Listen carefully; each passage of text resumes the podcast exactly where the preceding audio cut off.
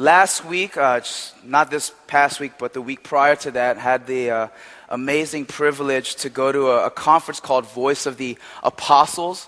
It's uh, sounds a lot holier than it actually is, but um, you know, it, it's really cool because in the family of God and in and, and the, and the church, the universal church, we see so many different characteristics, personalities, gifts, and talents, and you get to see an aspect. And honestly, for me, uh, I, I consider myself um, a, a, a somebody when I worship.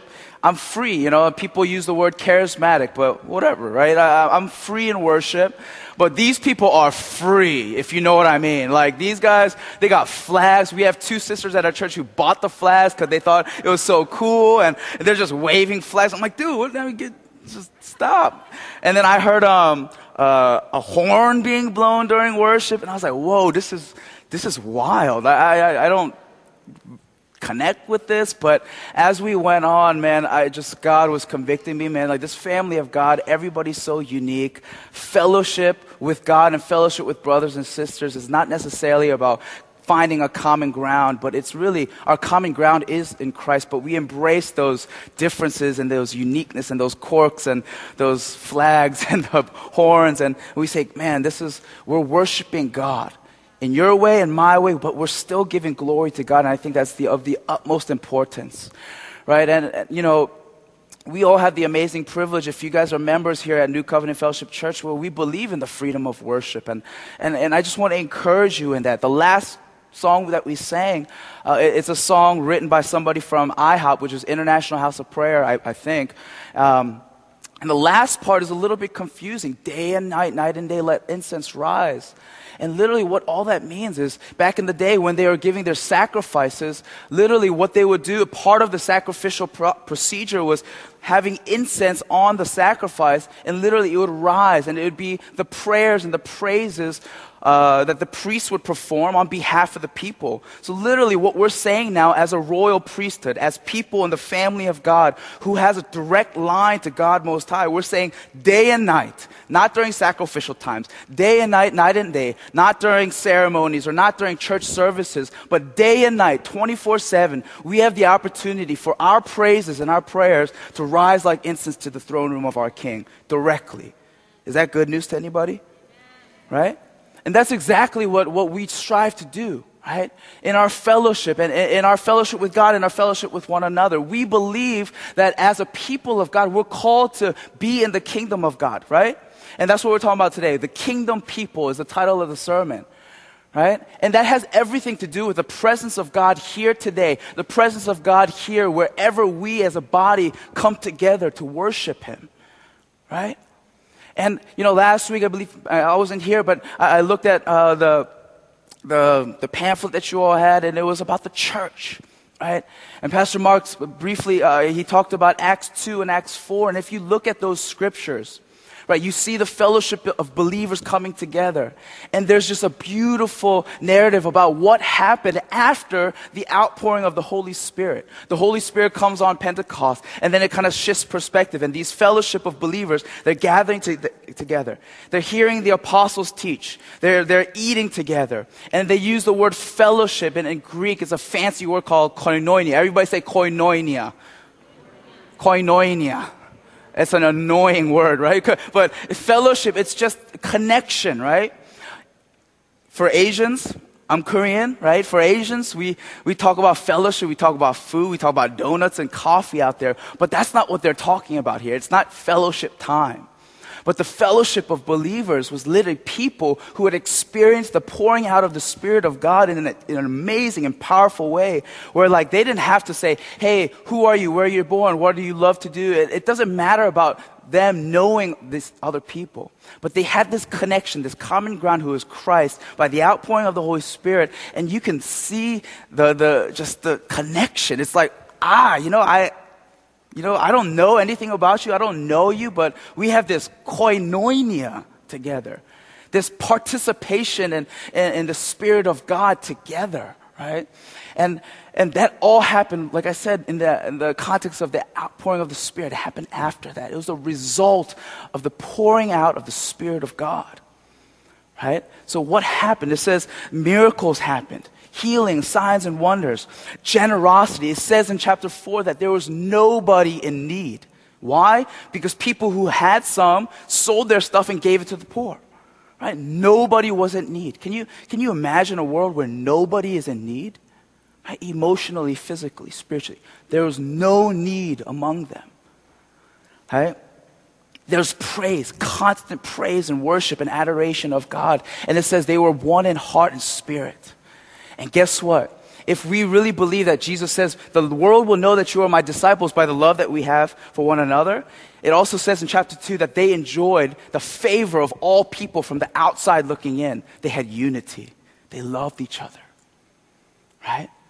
So when we experience the Spirit of God, in First John Uh, First John chapter one, verse six, it says this: if we claim to have fellowship with God and yet walk in the darkness, we lie and do not live out the truth. Verse seven, but if we walk in the light as he is in the light, as he is the light, we have fellowship with one another. And the blood of Jesus, his son, purifies us from all.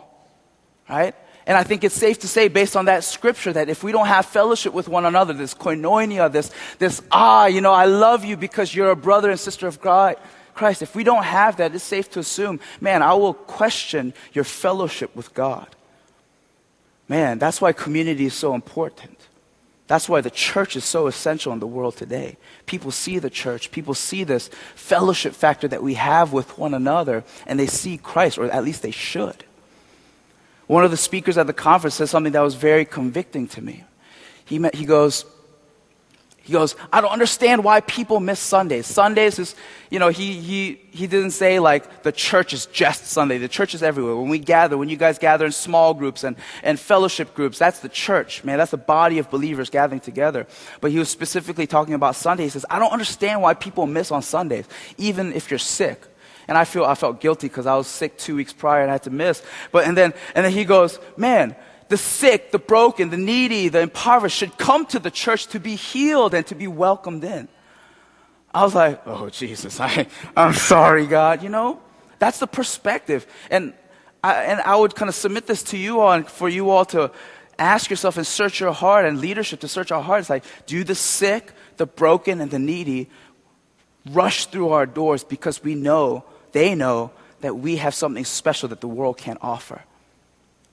Right? Have you thought about that? Is our fellowship so unique? Is our fellowship so special that the people who don't know Christ would look at us and be like, what is going on there? I need, I need that. Do we enjoy the favor of all people when it comes to that? Right?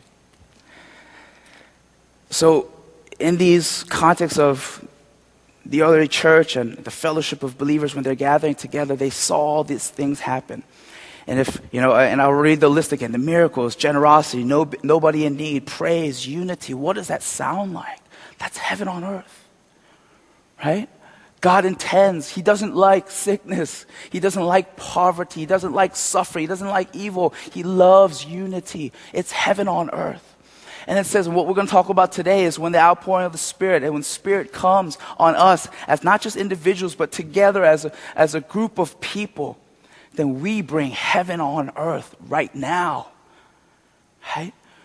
If we really are to embrace that, we become a kingdom people. And I'll talk about what kingdom me- means and what it entails. But we become a kingdom people, a people part of the, the kingdom of God, not just as inhabitants, but as ushers or carriers of the kingdom of God wherever we go. Right? That's what happens when the Spirit of God comes on us. And we have to understand, from the very beginning of time, from Genesis to Revelation, God desired for his kingdom to be established, even from the Garden of Eden. Oftentimes when we think about kingdom, we think about territory, right?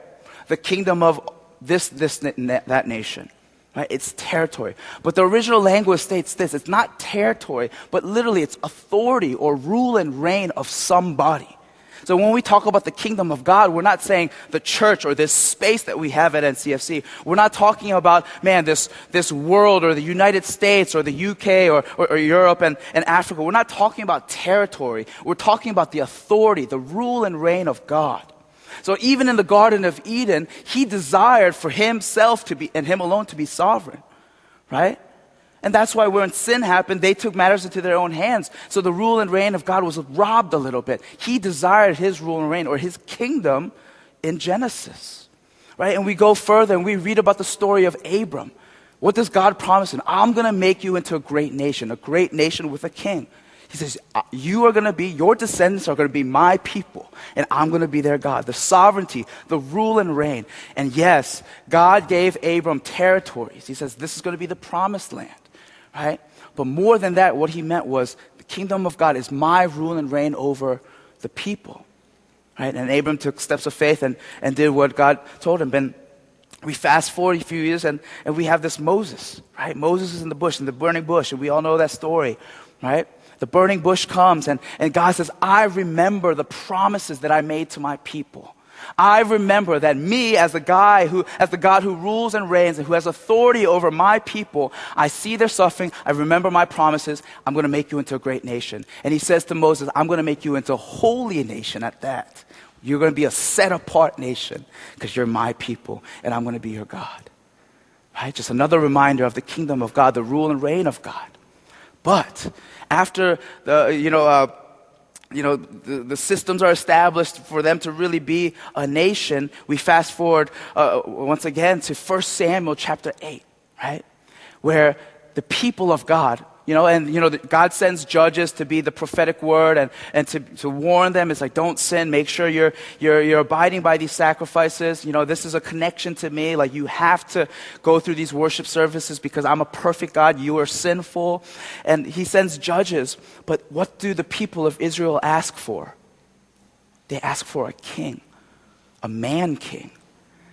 So what are they doing? They're essentially rejecting the rule and reign of God. They're saying, you know what? Okay, God, thank you, but we need a king. All these other nations, they got kings. They have somebody to look to. Yes, we have judges to tell us what to do and what not to do and warn us and give this prophetic word or whatever. But what they're saying is, we reject you, your rule and reign. It's not enough. And then we see this downward spiral. Right? First Samuel eight, it says, man, we want a king. The rejection of the kingdom of God or the rule and reign of God. Come Jesus, right? And you know, before even Jesus, there's a there's a the period of time between the Old Testament and New Testament where if we look at it, it seems like God is silent. They call it the intertestamental period, the period between old and new. And there are believers there who are just waiting upon the kingdom of God to come because they thought in their minds that it was really territory, the, the territory that God has promised our forefathers but were robbed from us, right? Territory. God is going to come. He's going to bring a Savior. That's the prophecies of old. He's going to bring the Savior to really come and we're going to have territory once again. So they're waiting. But comes Jesus. And before Jesus, who was the one that was paving the way for him? John the, John the Baptist. The kingdom of heaven is upon us. The kingdom of heaven is literally upon us. And people are like, okay, does that mean territory or whatever? But time and time again, we see in Jesus' parables and stories that, that it's not territory. It's my rule and reign.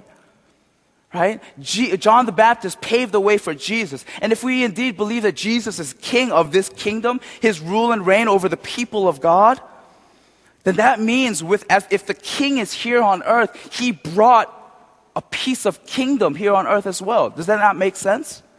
Right? So John the Baptist says, prepare ye the way of the Lord. The kingdom of heaven is upon us. And Jesus comes. Right? The king of the kingdom that we're talking about, the rule and reign of God, he comes. So, so he's there. So there are pieces of the kingdom of God happening as Jesus stepped into ministry. And I'll give you a few examples of scripture. But we have to know from Genesis to Revelation, the kingdom of God was central. His rule and reign, not territory, his rule and reign over the people of God. We fall short, but he says, that's still my intention. My intention is still to rule and reign in my goodness, in my sovereignty, in my grace, in my mercy, to rule over my people. Fast forward again to Revelation. Revelation three and twenty-one talks about this new Jerusalem. Right? And if you know church history a little bit, uh, or the, the history in, in Scripture, Jerusalem is where they people went to worship. Jews from all over, they went to worship. And when they're talking about the New Jerusalem, a New Jerusalem, they're talking about a people group, a place even, where people come to worship God and Him and Him alone. The perfect sovereignty, the perfect unity, the perfect kingdom of God. So it goes full circle. God intended for His rule and reign in Genesis and His rule and reign in Revelation. We have to know that concept. The kingdom of God, His rule and reign, His sovereignty is central to the Scriptures. And arguably, it's very central. It's a central theme of Jesus' preaching and teaching. Right? He talks about the parable of the mustard seed. The kingdom of God is like a mustard seed, super small, but it grows big where birds can land and just rest. The kingdom of God is like yeast. It works through sixty pounds of dough, and, and, and it's, di- it's discreet at first, but it has great impact on that dough. It rises. Right? The kingdom of God is like treasure, hidden treasure. It's pearl. When somebody had realized that there was treasure, that they bought that land, it's just, whoa, that's, they gave up everything for that. They sold all their possessions to find this beautiful pearl. The kingdom of God is like that. And to show you all that the kingdom, when Jesus came and stepped foot on this earth and started walking around and doing ministry, to show you guys, this is what He says. It says this in Matthew twelve twenty-eight. But if it is by the Spirit of God that I drive out demons, and did He not drive out demons? Do we all agree in Scripture, in the Gospels, Jesus drove out demons? Yes? Yes? Okay. But if it is by the Spirit of God that I drive out demons, which He did, then the kingdom of God has... present tense, has come upon you. Kingdom of God is here. It's the already but not yet. The kingdom of God is already, right? Matthew eleven twelve, from the days of John the Baptist until now, the kingdom of heaven has been, has been subjected to violence, and violent people have been raiding it.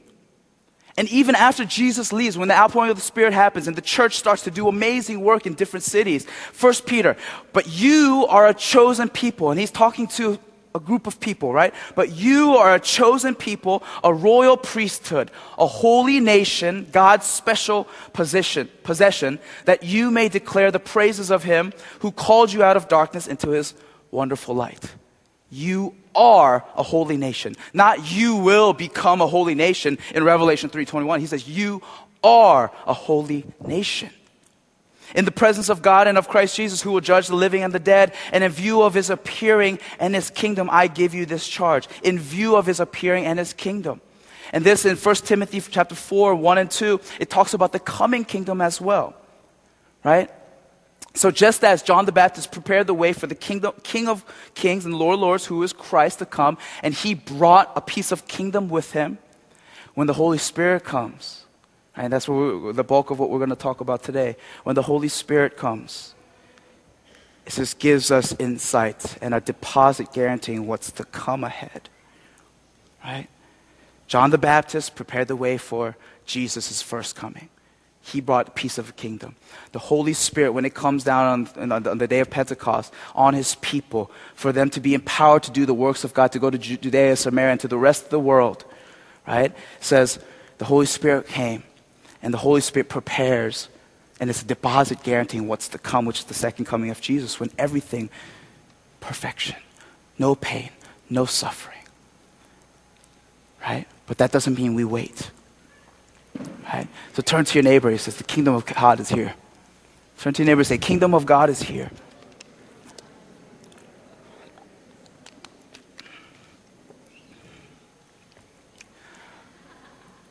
Long intro. Let's go into Scripture. Let's go to Luke twenty-four, thirty-six to fifty-three. And I'm going to read that first, and then we're going to talk about Acts, and, and uh, we'll spend some time in prayer. Um... Yeah, I'm just going to jump to that last point. When we realize that the kingdom of God is upon us, it changes everything.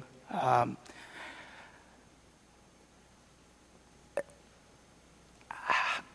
let me pray for us real quick. Father, um, oh, when we hear about the kingdom and the rule and reign of God, it's not about a king who does whatever he wants, and You, even though you do, you're sovereign and you're good, but Father, the foundation of your kingdom is the goodness of God.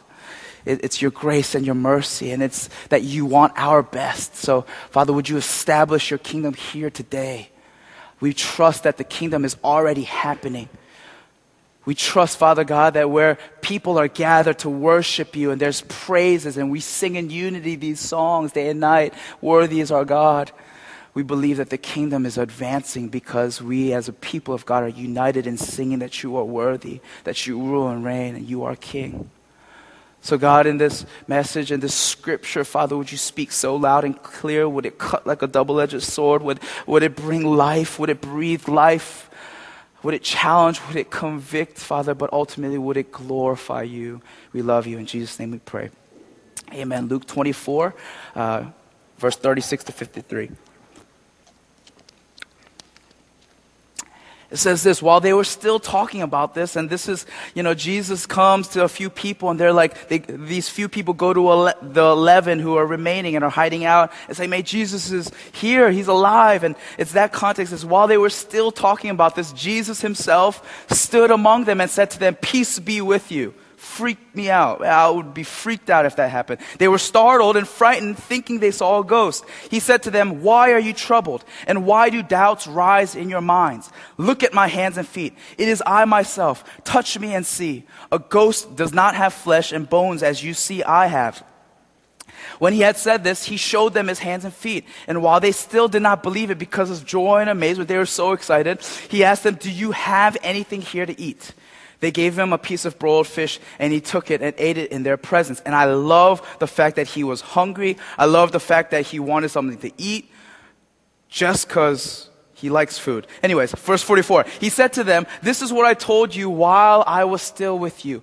Everything must be fulfilled that is written about me in the law of Moses, the prophets, and the Psalms." Then he opened their minds so that they could understand the scriptures. He told them, "This is what is written. The Christ will suffer and rise from the dead on the third day. And repentance and forgiveness of sins will be preached in his name to all nations, beginning at Jerusalem." What is he saying here?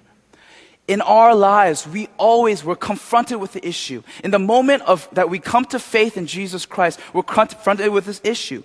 It's hard to believe. We don't see Jesus right here and there, but he brings about circumstances and situations where he will, you know, uh, he would say to us in, in, his, in our own way, not physically, not verbally, but he would say, "Hey, this is what happened. This is what I did to you." We come before him with in, in, a, in a posture of unbelief and no faith, and we say, "Okay, God, who are you? What is it?" And there might be some of you all here today just discovering faith and what Jesus is about. But Scripture tells us his character and who he is. He comes and he shows himself. "This is who I am. Here are my hands. Here are my feet. I'm alive and I am real." We all come to that moment, right? For those of who are in the faith, we come, we've come to that moment. You might be able to remember that moment in time where Jesus became so real because he came to you. He says, "Here are my hands, here are my feet." Right? But it doesn't end there, right?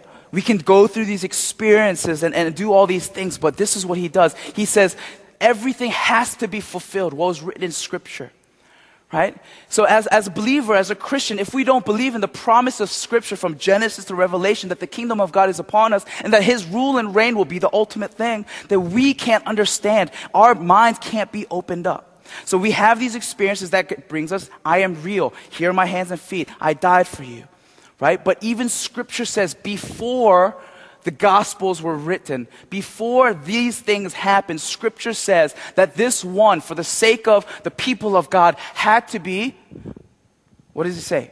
Suffer and ri- risen from the dead on the third day, and repentance and forgiveness of sins will be preached. So he opened up these people's minds to Scripture, to these prophecies of Moses and, and the Psalms and the other prophets, right? That says that this is what Jesus would do. And we see in Isaiah and Jeremiah, even in Daniel, the coming kingdom of the coming uh, Jesus, and also the end times as well. Right, so he opens our minds to Scripture, that he's not a haphazard God, he's not a whimsical God, but from the very moment that sin came on this earth, he had this plan of redemption and restoration and his kingship for you and me. So he opens our minds to Scripture. And that's foundational to understanding that we are a kingdom people. right? So when people, when somebody comes to faith, it says angels in heaven are rejoicing. Y'all know what I'm talking about? When, some, when a non-believing person says, I confess Jesus as my Lord and Savior, it says heavens open up, there's praising, there's celebration, right? What does that mean? It means kingdom of heaven is being established one person at a time. When God, and, he, and Jesus, he says, when I, if I cast out demons by the Spirit of God, then the kingdom of ha- heaven has come upon you. When there's casting and the releasing of oppression and uh, demonic oppression and possession, then the kingdom of God has come. Because somebody, uh, the light, has come that they can push out that darkness. The kingdom of heaven is here. And even for healing, which is central to the gospel message, when somebody is healed, the kingdom of God is come because God doesn't want sickness. He doesn't want broken legs and all this stuff. When we see a healing partake, it says, the kingdom of heaven is here. It's already going on. Right? But the only way we can be inhabitors, we can just be and say, I confess Jesus, Lord and Savior, and I can stand there and just be and just take up space in the kingdom of God. Right? Or we can actually say, man, because of what this is truth, it says in verse forty-eight, you are witnesses of these things. I am going to send you what my Father has promised with the Holy Spirit, but stay in the city until you have clothed, been clothed with power from on high. Right? He says, you are my witnesses, so what are you going to do about it? Right, so we have this idea that we can be inhabitors, inhabitants, just take up space, or we can actually be carriers or ushers of the kingdom of God. But the foundational truth of all of that is what? The gospel message. That is not because what I did or what, what I did or what you did that warrants this righteousness. But it's only by the blood of Jesus Christ that we are welcomed or invited in to the kingdom of God. And not just that as inhabitors, but we're welcomed in to be partners with God in establishing His kingdom. Only by the blood of Jesus. And that's exactly what he's saying. And repentance and forgiveness of sins will be preached in His name to all nations, beginning at Jerusalem. The gospel message is central to anything that we do. Nothing that you or I did allows us to be part of this kingdom of God. Right? We submit to the rule and reign of God. He says, okay, but only by the blood of Jesus there's that opportunity. That's amazing. Philippians two talks about working out our salvation. So why do we serve? Why do we do all these things? Why do we even bother he- healing people or praying for the sick? And why do we even bother coming? It says we're working out our salvation, not working for. Our salvation is made complete in Christ Jesus and the blood of Christ alone. That's the gospel. And He invites us into His presence. He invites us to participate in His kingdom, fellowship with God, participation with God. Right? Only by the gospel. And that's absolutely important. Verse forty-eight, you are witnesses of these things. I'm going to send you what my Father has promised, but stay in the city until you have been clothed with power on high. Let's go to Acts one. Acts one.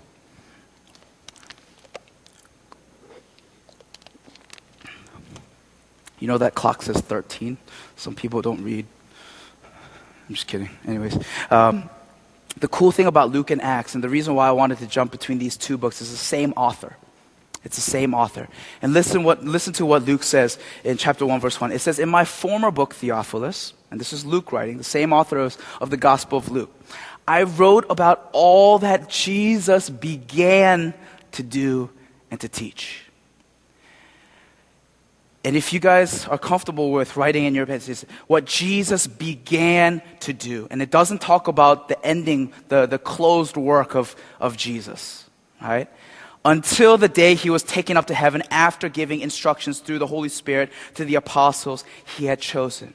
So it's very funny to me that um, when uh, the people by under, you know, the, the inspiration of the Holy Spirit and of God, uh, they compiled this, they put Acts directly right after the four Gospels. The Gospels being the, the, the beginning work of Jesus. And it doesn't say the finished work of Jesus.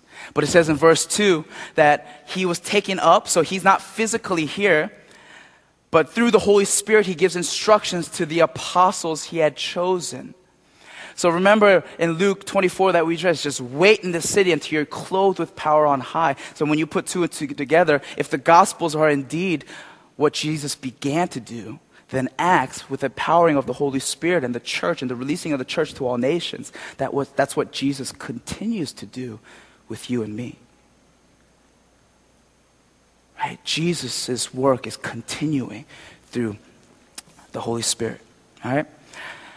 After his suffering, he showed himself to these men and gave many uh, convincing proofs that he was alive. He appeared to them over a period of forty days and spoke about the kingdom of God. On one occasion, while he was eating with them, he gave them this command: "Do not leave Jerusalem, but wait for the gift my Father promised, which you have heard me speak about. For John baptized with water, and then I came.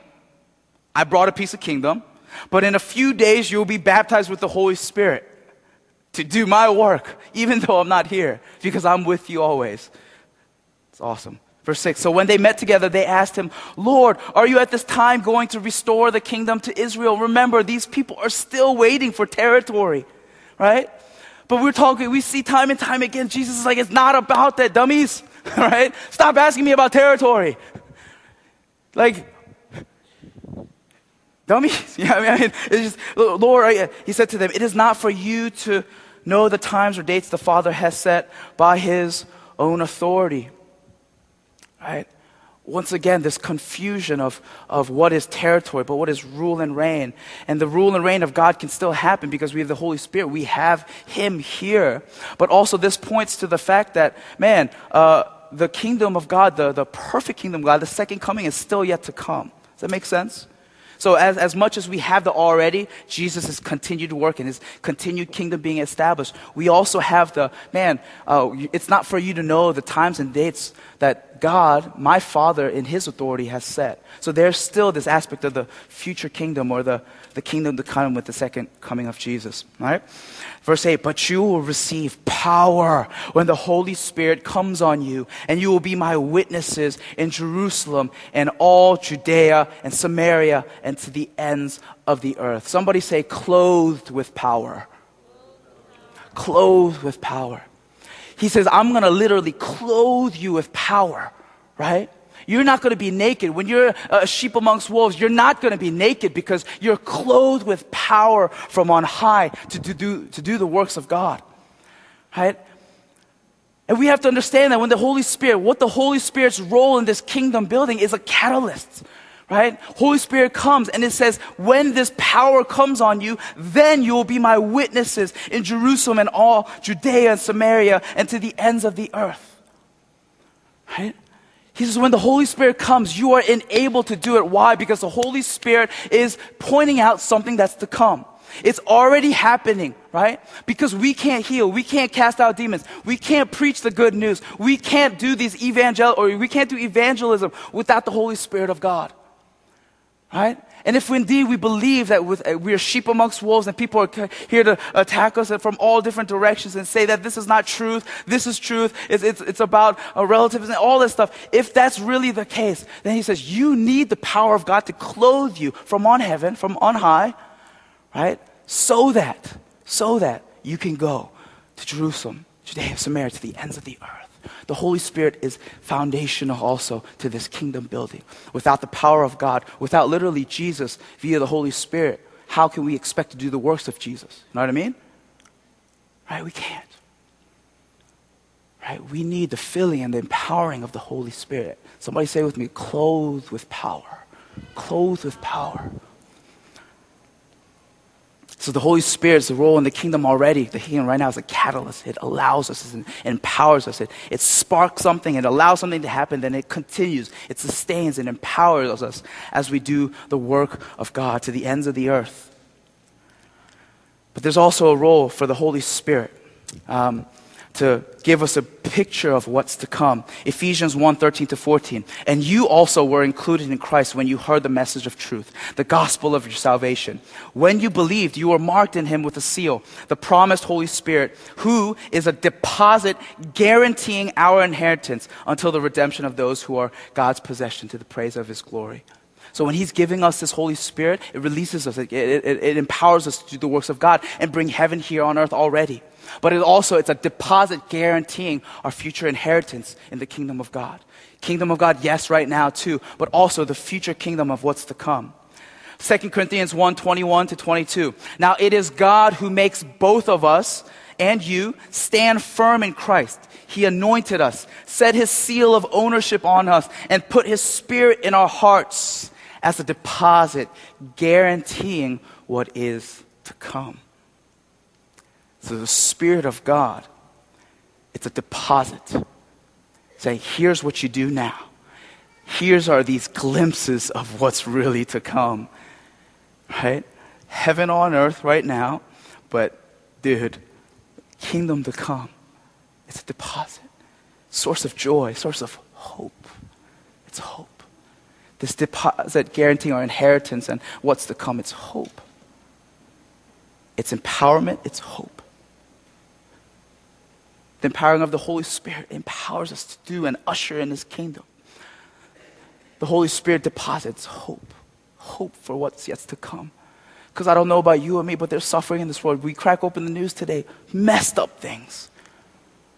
But the Holy Spirit inside of us, we can view these things with the lens of Christ. And it doesn't have to be, man, what's going on with this world? This world sucks. But it says, wow, there's greater things to come. When Jesus actually comes, uh, we have the Holy Spirit deposit a guaranteeing hope that when Jesus does come, there will be no more suffering. There will be no racism. There will be no injustices. That's the Holy Spirit's role. Chapter two, and this is when the Holy Spirit comes. It says, when the day of Pentecost came, Uh, they were all together in one place. Suddenly, a sound uh, like the blowing of a violent wind came from heaven and filled the ha- whole house where they were sitting. They saw what seemed to be tongues of fire that separated and came to rest on each of them. All of them were filled with the Holy Spirit and began to speak in other tongues as the Spirit enabled them. And remind you, when we wa- talked about chapter two and four, where the fellowship of believers came, man, chronologically, the Holy Spirit came before that. Right? These things, fellowship of believers, these healings and, and these casting out of demons is a result of the outpouring of the Holy Spirit. Right? But the telltale sign, the telltale sign is fellowship with one another. Right? If indeed we're really filled with the Spirit of God, right, how can we not love the people to our left and right? And how can, when we see people hurting and without any, right? Who are lacking, who are in need of prayer and, and, and evangelism and outreach, if you will. How can we not, if we're really indeed filled with the Spirit of God, not do anything about it? It doesn't make sense. Right? It says when the Spirit of God comes, guess what? Something has to change. There's no room for ifs, ands, or buts. There's no room for your thing and, and your, your own your stuff. Right? God heals and he loves and he, of course, but he says so clearly in First John, all of First John, man, if you don't love the people around you, you don't know the fullness of my love, period. When the Holy Spirit comes on you, it's our duty, it's our role, it's uh, uh, it's what happens. We love people. We, we see the broken. We want and desire healing to come upon their lives. When the Holy Spirit comes on a church, like a local church in this context, there's unity and fellowship where, where people are enabled to say, when they look at us, it's like, what's going on there? Their love for one another, yeah, across ages, their love for one another, it, it's something special. It's a result of the outpouring of the Holy Spirit. That's the result of the fellowship of God. Fellowship with God, fellowship with believers happen simultaneously. Let me fellowship with God for a little bit, but let, you know, these broken people, that, these people in need, my brothers and sisters who, who need some love, I, I'll save it for later, I'm not there. Pfft, no, God doesn't say that. When the Spirit of God comes, fellowship of believers happen. Miracles, signs and wonders, generosity, no one in need. And that's not a, a future telling of something. It's, they're not saying when the fellowship of believers come in the future, when Jesus comes, there's nobody in need. It says right now, right today, heaven on earth, there's a glimpse. There's nobody in need. We got people in need. We have cities and nations in need. It says when the Spirit of God comes, there's nobody in need. Right now, little by little. Ushers, carriers of the kingdom and the presence of God. And my question for you all as the worship team comes up is if we really believe that.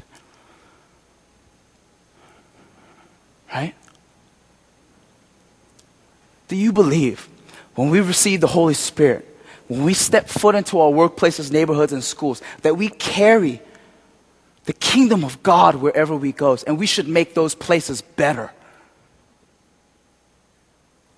Do we believe that when we step foot in a nation, whether it's short-term or long-term, that if we carry the presence of God with us, something in that nation should be better?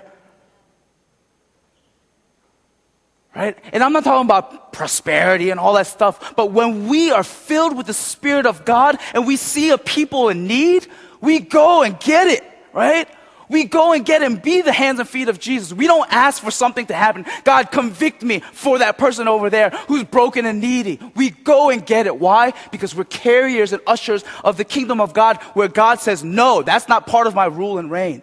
So do something about it. Right, so what is our response? And do we believe that? Right? By the way that we act sometimes, and I'm not talking about N C F C or individuals here, but generally the church has become, come here, come with us, let us, let us worship together, but there's no second part to it. We don't see the favor of all people as we saw in, in, the, in the early church when they had the favor and people were like, well, what's going on? Right? And it's simple. Like, it, it's a, you see it all over the Gospels when Jesus is teaching, even the simple way of how to pray for it. God, what does that mean? Jesus says, your will be done on earth as is it in heaven. Jesus is teaching his disciples to pray for heaven on earth, right? Your will be done on earth as is it in heaven. It's submitting to God's will. It's surrender.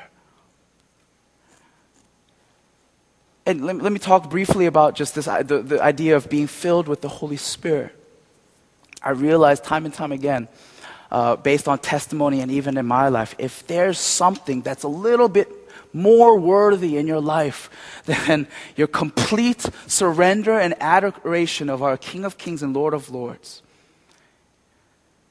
it's tough for the Holy Spirit to really do its work because you're holding on to something. So the question is, is does, it's not about whether God is moving today or not. He is moving. He, his power is, it's promised in Scripture. So if I'm led to believe that God is a keeper of promises, he is the ultimate promise keeper, then I'm led to believe that the Holy Spirit can be uh, released and, and, and poured out here. But then it begs the question, then why not? I've been convicted recently. I'm going to Thailand, I think. Pretty sure. Yeah, I'm going to Thailand. Uh, I, I, I, we went to India last year. Was it last year? India last year. And, you know, like, pray for sick. Like, just, hey, you sick? Jesus, heal this man. What? Like, we, we, we preach the gospel. People come and accept in droves. And we try to do that here, and, and sometimes we f- kind of separate like what's happening out there and what's happening in the States, stateside, and, you know, Western Civ, it, it talks about just the dying church and all this stuff, and I'm just like, wait a minute. God's not, doesn't have multiple personalities, you know? he, he's not like, hey, uh, these people, ah, he, he shows himself to his people if they want to hear and if they want to see. So my question, and, and what I was convicted of is like, there's no way, I can't say anymore, I can't say anymore in the way that I preach, in the way that I teach, in the way I interact with the individuals. And if I really believe that Jesus is a guy, he's a guy who would leave the ninety-nine to love that one, I can't believe that that same Jesus or that same God or that same Holy Spirit is, is different in India than where I live today. I can't believe that. I can't. Plus, so what's stopping us? It's not him, it's us. Is God really worthy of it all in your life? Is he worthy of all surrender, of all hopes and dreams in your life? Is he really that worthy? Right? You want to see the work of God, surrender it all to him. You want to see the empowering of the Holy Spirit for you, for, for, for, for things to happen in your life, and, and for wherever you step foot, for heaven to come down, surrender it to Him. Right? Uh, it's not confusing.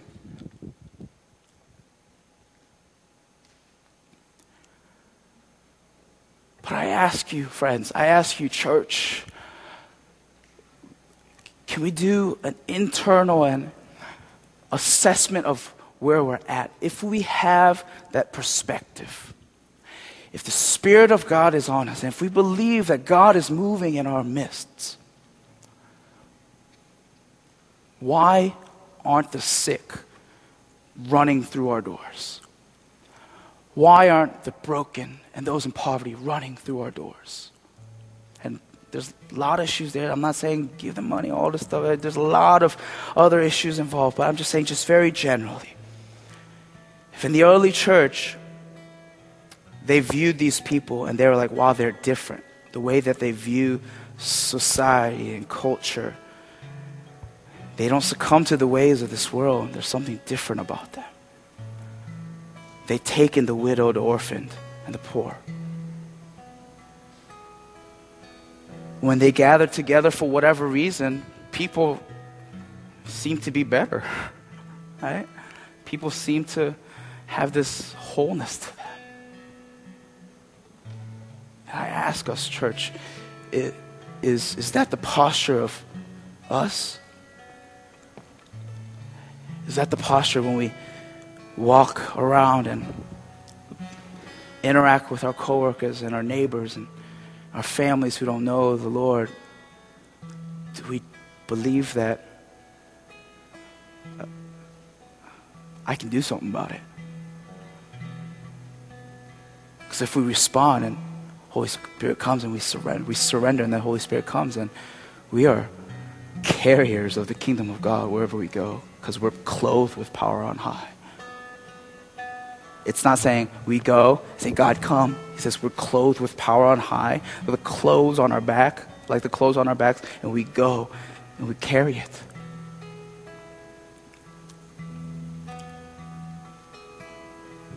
Wherever we go.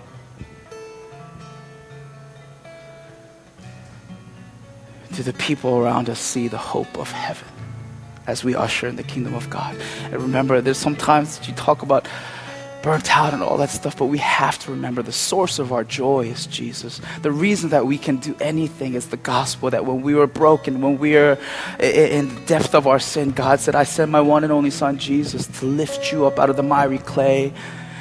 And I don't just save you and leave you in a place of being saved, but I activate you and empower you, and I release you into a world that desperately needs me. You are my hands and feet. You are my church. You are the people that I will use if you are willing. My question is, and this is God speaking to many of us here, and as we pray, God saying, am I worthy of it all? It says even in the end times, when John saw a glimpse of heaven, twenty-four elders will cast their own crowns before God, because not that their elders are not worthy of just honor, but Jesus is even more worthy of honor. He says, I'll cr- cast my crowns before you, God. How much more now? Is he worthy of it all?